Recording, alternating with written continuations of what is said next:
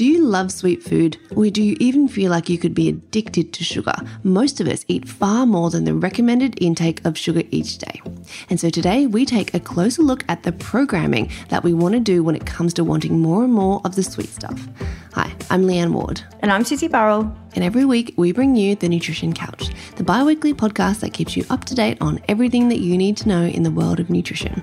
As well as all things sugar addictions today, we share our top fast food hacks to choose meals that are under 300 calories if you're forced to pick up some fast food on the run. And our listener question is all about plant based coconut yogurts. So, Susie, to kick us up today, it's all things sugar. Now, the Australian recommendations are no more than 25 grams of added sugar each day. And let's be honest, it sounds like a lot, but in reality, it's actually not. When you think about it, a serving size of, say, for example, just a plain Cadbury milk dairy chocolate, a 50 grams serving size, one of those like small bars that a lot of people pick up at the checkouts as they're doing their grocery shopping, as they're filling up their petrol in the car, they'll pick one up at the counter. That is 28 grams of sugar. That's already our entire daily added sugar intake for the day. If you are having a 600 ml bottle of regular Coke, that is 64 grams of sugar each day. If you're having a regular something like, you know, Gatorade or Powerade, one of those energy drinks, that still has a ton of sugar in it as well. So I think that we forget where a lot of the sugar is coming from. There's a lot of added sugar in cereals, there's a lot of added sugar in things like juices and smoothies. And of course, there's a lot of added sugar if we're looking at biscuits and pastries and that sort of thing as well. So there's a naturally occurring sugar through things like fruit and our dairy products have naturally occurring sugar and lactose in them as well. So we're not too concerned about that because they're more of our whole food products. We're really talking about that added sugar each day. And we do get a lot of clients that say to us, Susie, I'm addicted to sugar. I'm absolutely addicted. I can't stop it. And indeed, there's not really a whole lot of research around this addiction to sugar. But what we do know is that when we do consume sweet things or food that tastes good, it lights up those areas in our brain that essentially is like our pleasure center. So we do know, and myself included, you included, Susie, and our clients as well, the more sugar we have, the more sugar we tend to want. So you've had a few good experiences within your own clinical practices of kind of holding off clients till later in the day because what we both find is that if you have sugar early on, say for example, you have a couple of biscuits with your coffee in the morning, you're more likely to want more and more of that sugar throughout the day, aren't you? I think what we know from the science is that certainly there's a program effect over time, but I will often have clients who describe themselves as being addicted to sugar and sweet foods. And when I look at their diaries or their diet history, certainly they write off sweet food all day. And that's my concern. And I think what we will find genetically is that some people are more sensitive to it than others. And specifically, one of the big drivers is if you have a degree of insulin resistance, it means that your natural glucose cycle, because of course sugar breaks down to give glucose, when you have concentrated amounts of that, in a person who is insulin sensitive or doesn't have insulin resistance or is in a weight stable situation, whenever they eat carbohydrate or sweet food, they will have insulin response to match it and their glucose levels will return to normal quite quickly. Whereas in someone who has glucose regulation issues, that process takes longer and that tends to drive that response and those cravings. So, if I've got a client who tolerates sweet food quite well, so for example, they might have fruit and cereal for breakfast and then have something sweet after their lunch, maybe fruit yogurt or fruit again, and then they prefer sweeter snacks. So they might have a fruit based snack bar, muesli bar, fruit to snack on. And they don't have an issue with their weight and they can control it. And they're not going at night and binging dessert and biscuits and other sweet food. I don't have a problem necessarily with leaving them on that trajectory, you know, because particularly if they're active people and need the calories.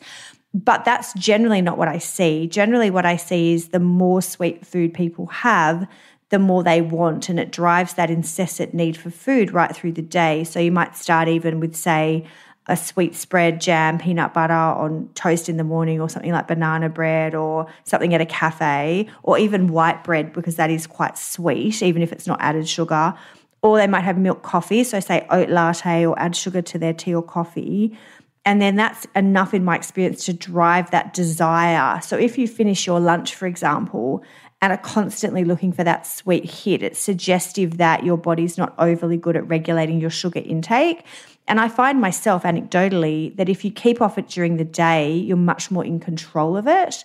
So I think everyone's different. It's not a technical addiction. It's not like, you know, in the case of illicit drugs or alcohol, that, you know, your body will sort of respond as aggressively. But there's certainly a programming effect in the brain that the more you have, the more you want, which shows how people who don't need a lot are happy with a piece of fruit, whereas some people, you know, can down a whole packet of chocolate biscuits and not even tip the side. So I think the thing with sweet food, if you know you're sensitive to it, my suggestion is just to wean off slowly. There's a really strong programming effect. So, for example, if you always add sugar to your tea or coffee and you know it's not the best habit, just rather than go cold turkey and put yourself under that pressure, you're better just to have three quarters of a teaspoon and then half a teaspoon and over time reduce it. And in general, Leanne, I find most of my clients feel so much more in control of it when they do it that way rather than that all or nothing approach where they're like, I'm not having any, I'm not having any, then I'm binging it. So, yeah, the, the recommendation from the World Health Organization is for less than 25 grams a day of added sugars.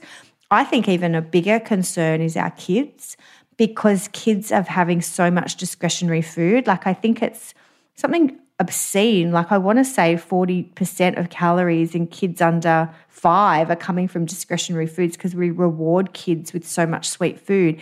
You only have to go to the park or the playground to see the parents giving things like tiny teddy biscuits, fruit straps, dried fruit. Then go to the coffee shop and they have like, the baby chino with sprinkles on top, or they'll have the the marshmallows. Um, yeah, the marshmallows, or the kids' cupcakes. Like I was looking in Woolies the other day, they had like cookies for kids and cupcakes for kids, like some of them had like 20, 30 grams of sugar. Like I went to get some for the boys and I just couldn't do it. I was like, oh my God, I can't give the kids that. So I think as parents, you know, as adults, on one hand, if you're sensitive, it, it helps you keep in control of your food to minimize sweet intake. But for us parents, I think we've got to be so careful because we're priming them to want more of that sweet food by offering it as treats and rewards right through the day. So I think just being mindful of all the, the places that it, it slips in and knowing that you're probably going to get more than enough from treats or birthday cake and things like that without adding it back in all the time as well right through the day. Mm, absolutely. And even just reading your food labels like you were doing at the supermarket, because sometimes you pick something up and you think, oh, mini cupcake, that's fine for the kids. And then you read the nutrition label like you did, and it's quite shocking to actually see. And some products are actually a lot better than other products as well. So it's not about the front of packet marketing where you pick something up and it says low sugar or a better option or just for the kids. We really have to spend that extra couple of minutes and really try to read and decipher the food labels out there because it is just a minefield in trying to feed ourselves and our children some healthier options these days. But really, what I like to do for Mia uh, with muffins and that sort of thing, because I don't have time, like the majority of people listening to the podcast, to be baking even every week, let alone every day. So I make big batches of mini muffins. I don't put any sugar in them at all, even when a recipe says like a cup of sugar, say in a banana muffin or some, you know, apple, whatever flavored muffins. I don't put any sugar and I just use the natural sugar within the fruit. And then sometimes I might put a little bit of like coconut or something like that in there as well. So it's naturally added sugar, but I don't think it needs the additional sugar. And then I just batch freeze them and then warm them up in the microwave or leave them out overnight and they're kind of ready to go the next day for her lunchbox. So really doing that kind of smart baking if your kids do like those sorts of things for their lunchboxes. But as adults, I'll just give one final little hack, Susie. I was talking to some of my clients this week about it and I put up an Instagram reel a couple of must have been last week or something, um, around having sweets. And I said, basically, you don't have to give up chocolate, you don't have to give up sweets, but you have to be very mindful that you're not having it on an empty stomach like you said initially with our blood sugar levels, they tend to shoot up if all we're doing is eating pure sugar or a, a, small sugary food like a bit of chocolate or a handful of lollies or a couple of Mentos or something. So, what we want to do is try to prime our body first with a little bit of protein or a little bit of fat to help to stabilize that blood sugar level kind of swoop. So, what I like to do is give my clients one of those little like Babybel cheeses. They have about five or six grams of protein in there, they're little protein ones, or a small handful of nuts, or even just one or two tablespoons of good quality Greek yogurt. And then they can have a little bit of sugar they can have a little bit of the treat that they're looking for. And that just helps to sort of stabilize those blood sugar levels a little bit more so they're not constantly going back for more and more. So it's really about combining it within a balanced meal or having a balanced meal and then having a little bit of a treat afterwards, but not having the treat hours after the meal. So the treat is all that you're having and your blood sugar levels tend to do quite a large spike, more so than if you were to combine it with a meal. So really looking at kind of the quality of the snack that you're choosing overall and not just having the sugar by itself, trying to pair it with a little bit of protein or fat to prevent that sugar spike. I think that the latest sort of science on food sequencing is also quite powerful in this context. So, if you know you're someone who has that terrible craving after a meal, there's reasonably strong evidence to show that glucose regulation is significantly better if you eat your macros in a certain order. So, for example, always starting with the veggie or salad bulk of the meal, followed by the protein and then the carbohydrates. So, in a breakfast example, if you were having, say, a slice of protein toast with some cottage cheese or ricotta and banana, you would then suggest starting with the protein toast and the cottage cheese and follow the banana. Or if you're having eggs, start with the veggies, tomato, spinach, then the eggs, and then the bread at the end. And that is very powerful. And it's often something because we're not overly mindful when we're eating, people shove food in if you can take that time to eat in order, um, even particularly your evening meal, that will go a long way. I think um, if you're someone prone to that sugar craving, you want to neutralize your mouth. So things like chewing on gum, soda type water, or kombucha, that kind of very different taste sensation in the mouth is quite powerful.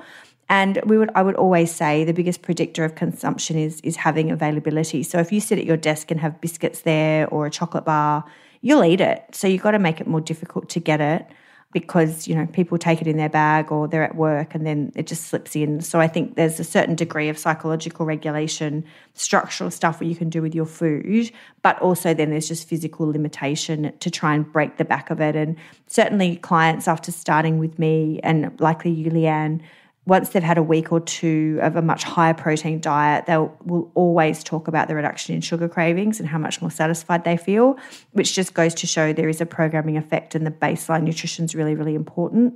Um, so rather than focusing on avoiding the sweet stuff, it's about building that baseline and then having a strategy for managing cravings. So I think it, it's worth a discussion because certainly I have a lot of clients who would describe themselves as addicted to sweet food.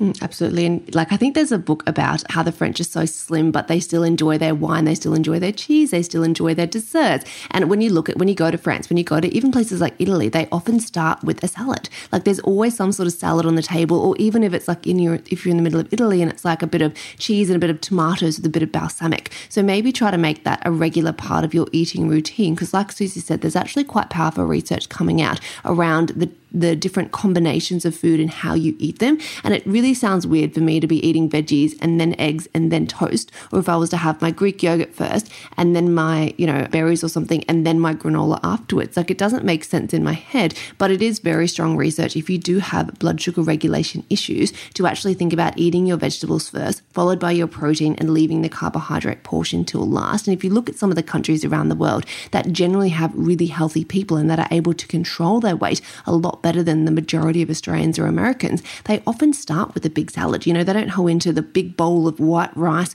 followed by, you know, the chicken and then a tiny bit of veggies. They'll often start with a really large plate of salad or veggies as a starter. Then they'll go into the protein and then they finish off with a little bit of wine and a little bit of dessert. They don't do it in the opposite way. And these countries typically minimize a lot of snacking as well. Generally, when they have a little bit of a treat, it is paired with a meal to again prevent that big blood sugar spike. So that's all I was really going to add there. We can take a lot from our international friends, basically by the way that they tend to eat their meals and the timing of that as well. Yes, very true.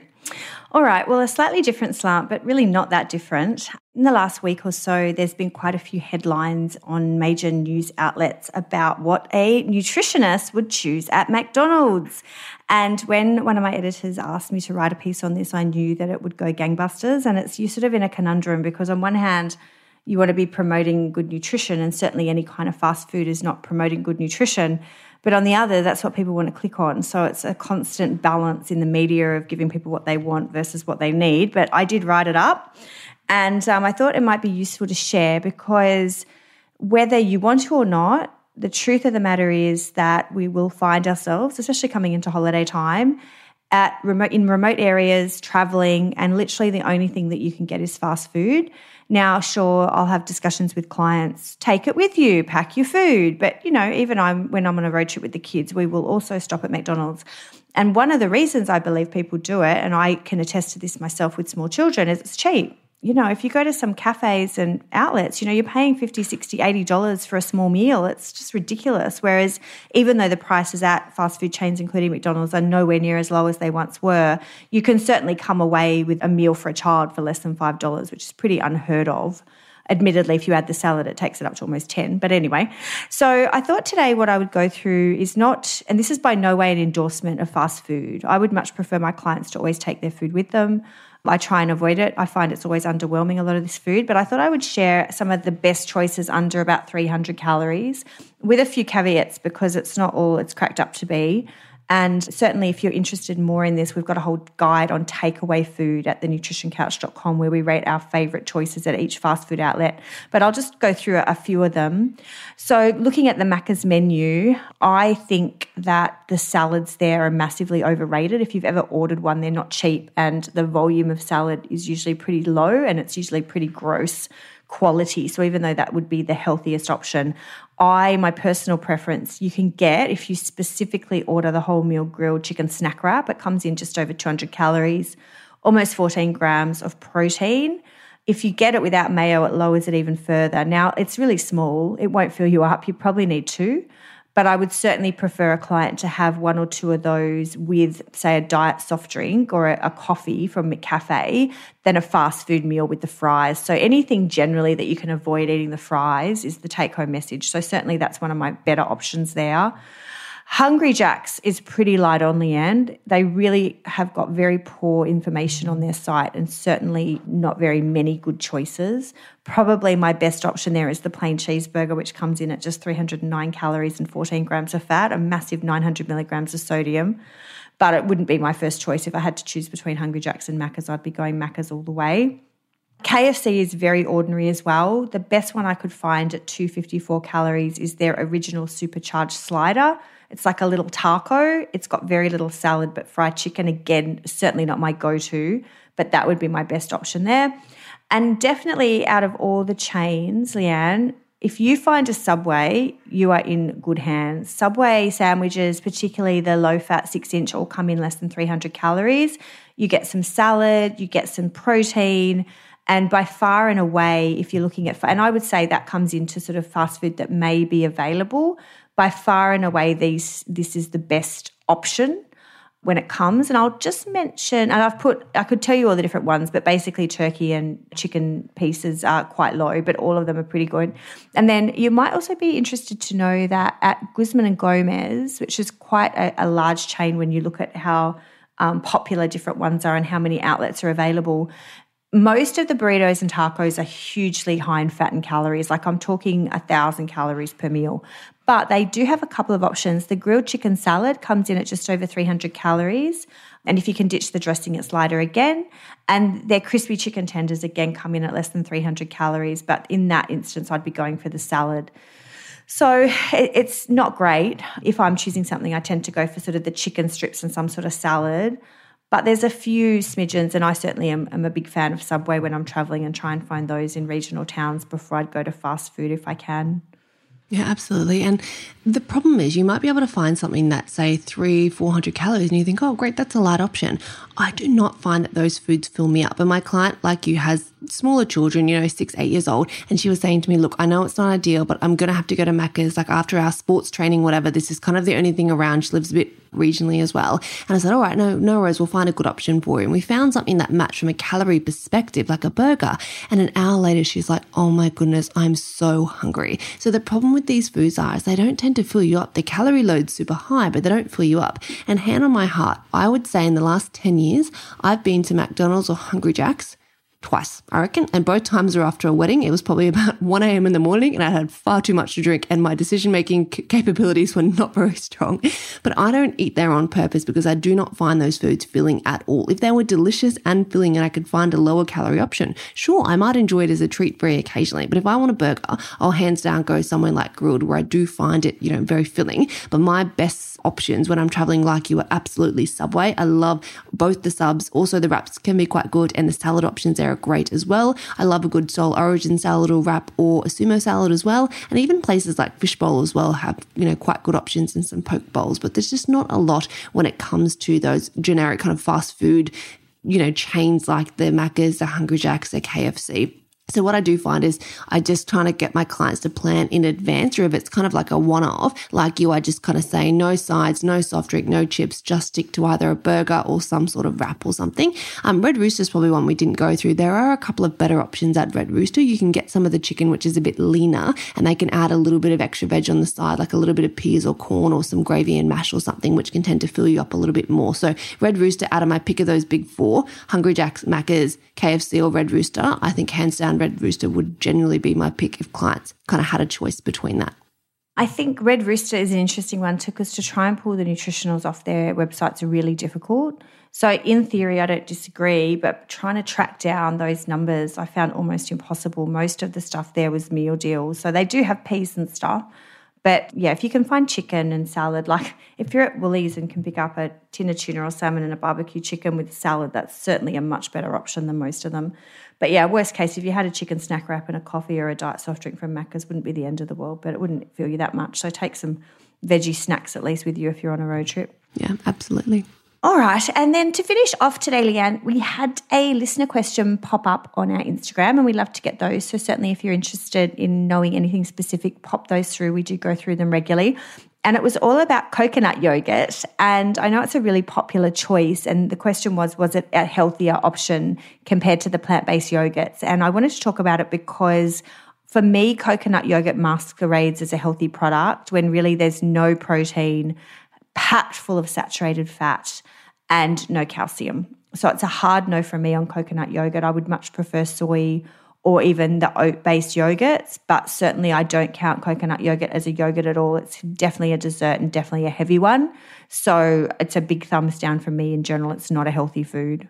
Yeah, I completely agree. It's a hard no from me. If I have plant based clients, generally, if I have clients that are eating coconut yogurt, it's not because their preference is plant based. They're just doing it because they think it's healthy and for whatever reason they think that dairy is bad or inflammatory or will gain weight a lot. So they've kind of swapped into this coconut yogurt because they think or they've been marketed to that it's a better choice. And like you, I'm a hard no. It's very high in calories, very high in saturated fat, minimal protein. So it doesn't really fill you up. And I don't think I've seen a brand on the market that's fortified with calcium. So to me, it's not yogurt at all. I like that you called it a dessert. That's quite funny. For me, you know, the preference would be something like a soy yogurt. But if I'm being honest, they don't taste very nice. And that's a biggest struggle I have with my vegan clients are they don't taste good, the soy yogurts. And I, I agree. I've tried a lot of them in the market. They're not very good. There was a couple of that we reviewed very early on in our podcast days, probably a good year or two ago. And sadly, they've gone off the market as well. So what has tend to stuck around is the better options in terms of plant-based yogurt. Some were based on a bit of oat. They were the better options because they had a little bit more protein they were fortified. I can't remember that brand off the top of my head, Susie. It was green. Anyway, that's gone off the market anyway now. And I think coconut yogurt has just survived because it is quite delicious, because it is quite high in fat. And so I would be using it very, very sparingly, but I wouldn't be dumping it on my breakfast if I was following a plant based lifestyle because I thought that it had more protein or it was adding any nutritional benefit to my food. I don't really see that there's any nutritional benefit for consuming something like coconut yogurt. Absolutely something like good quality Greek yogurt, but definitely not coconut yogurt. I would just be using it a little in my food if I needed to but not adding it in for any sort of positive nutritional benefits. True. All right. Well, that brings us to the end of another episode of the Nutrition Couch for another Sunday. Please keep telling your friends about us so we can continue to grow. And check out our website, thenutritioncouch.com, and you will find that takeaway guide I spoke about there, as well as our recent webinars, Why Wait and Hack Your Hormones. Have a great week. Catch you guys next week.